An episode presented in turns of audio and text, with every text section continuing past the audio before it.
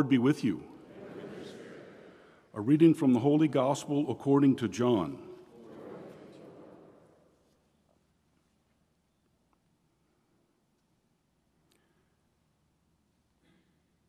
The disciples said to Jesus, Now you are talking plainly and not in any figure of speech. Now we realize that you know everything and that you do not need to have anyone question you. Because of this, we believe that you came from God. Jesus answered them, Do you believe? Behold, the hour is coming and has arrived when each of you will be scattered to his own home, and you will leave me alone. But I am not alone because the Father is with me. I have told you this so that you might have peace in me. In the world you will have trouble, but take courage. I have conquered the world. The Gospel of the Lord.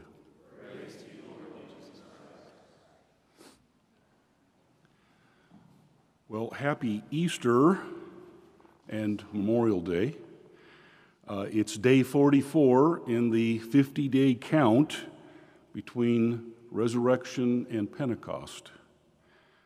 Uh, our readings today, in light of Memorial Day, I think come together. And frankly, as Americans, we want a close connection between God and country.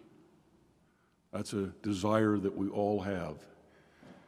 Um, so, the readings, uh, the things I want to pull out. Um, Jesus starts it off in the gospel. He says, You're going to have trouble in the world, but I have conquered the world.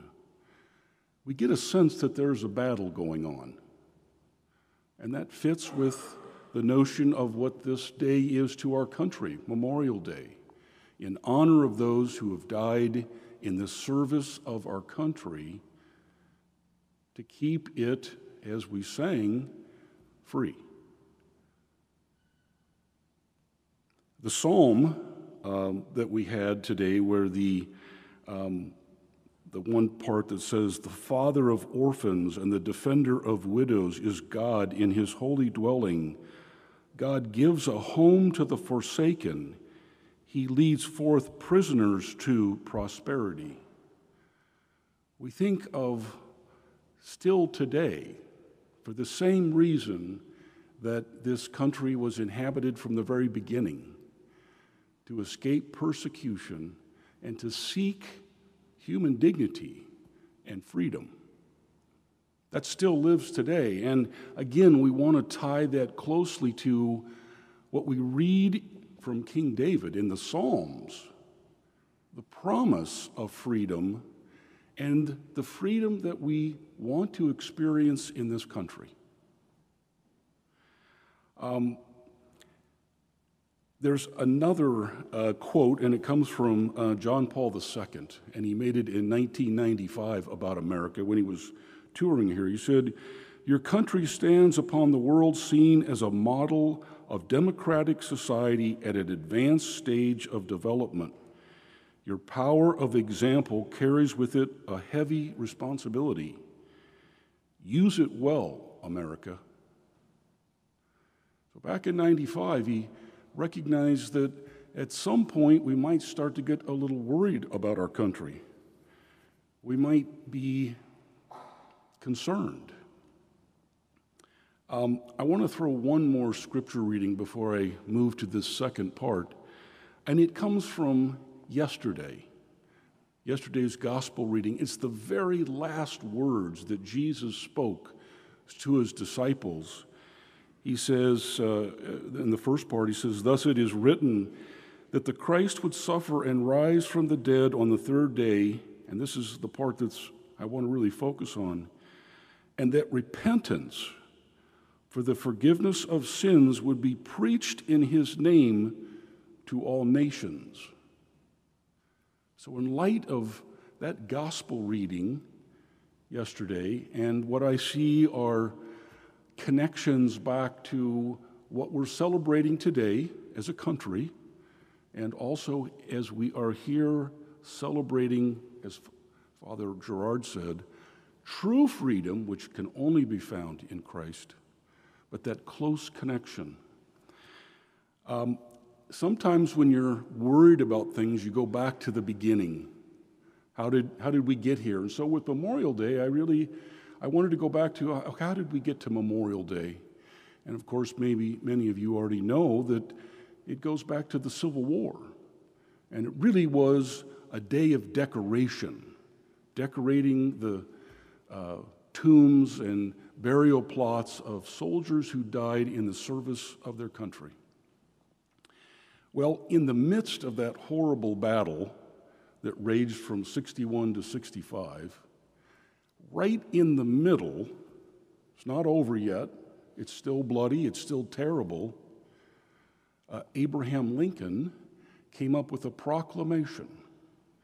And I think it serves us well today to go back to that point and see what his words were that were supported by the Congress as well. So this was back in 1963, a proclamation Whereas the Senate of the United States devoutly recognizes the supreme authority and just government of Almighty God in all the affairs of men and of nations, has by a resolution requested the President to designate and set apart a day for national prayer and humiliation. And where it is the duty of nations as well as of men to own their dependence upon the overruling power of God, to confess their sins and transgressions in humble sorrow, yet with assured hope that genuine repentance will lead to mercy and pardon, and to recognize the sublime truth announced in the Holy Scriptures and proven by all history that those nations only are blessed whose God is the Lord. And insomuch as we know that by his divine law, nations like individuals are subjected to punishments and chastisements in this world, may we not justly fear that the awful calamity of civil war, which now desolates the land, may be but a punishment inflicted upon us for our presumptuous sins to the needful end of our national reformation as a whole people. We have been the recipients of the choicest bounties of heaven. We have been preserved these many years in peace and prosperity. We have grown in numbers, wealth, and power as no other nation has ever grown. But we have forgotten God we have forgotten the gracious hand which persevered us in peace and multiplied and enriched and strengthened us. And we have vainly imagined in the deceitfulness of our hearts that all these blessings were produced by some superior wisdom and virtue of our own. Intoxicated with unbroken success, we have become too self sufficient to feel the necessity of redeeming and preserving grace, too proud to pray to the God that made us. It behooves us then to humble ourselves before the offended power, to confess our national sins, and to pray for clemency and forgiveness. I do hereby request all the people to abstain on this day from their ordinary secular pursuits and to unite at their several places of public worship and their respective homes in keeping this day holy to the Lord and devoted to the humble discharge of the religious duties proper to the solemn occasion.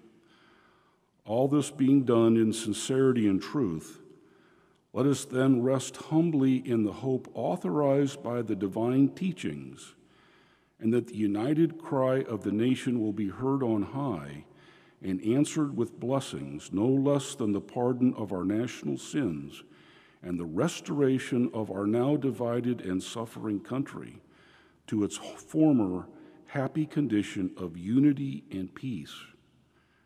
And he finishes it by um, attaching the official seal of the United States of America on this. Uh, as I've done some of my research on Memorial Day, um, some amazing statistics about how many people have forgotten the real reason that we have this. Uh, many think it's just to open the pools. And yet, our country, its freedom, owes so much to the people that gave service. And to make that service worthwhile, we, as a collective body of Catholics and Christians, would say that there's a strong connection to this country and God. God has blessed this country. I think Abraham's Lord, words are very relevant for us to reflect on. In the year 2000, uh, the government found that uh, there are too few people that understand the, uh, the day of Memorial Day. And so they came up with a moment of remembrance. They felt like it was too much to ask the American public to remember for a whole day. So they said, let's just have a moment. And so they came up with a moment that they felt most Americans would be enjoying the freedom that was won for them. And what would be that time, that magical hour that they would come up with when the majority of Americans would be enjoying the freedom of this country here on earth? Well, 3 p.m. 3 p.m. is the most logical time when we'd be enjoying the freedoms. I see a strong correlation to that's the moment that our Lord dies at 3 p.m.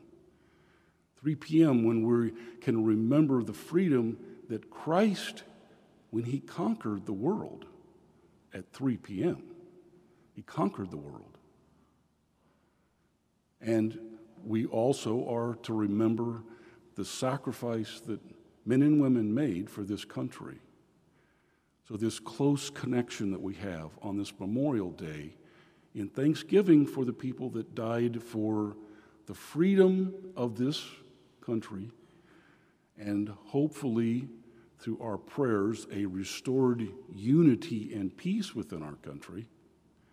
And at 3 p.m., let's also remember the freedom that Christ won for us on the cross.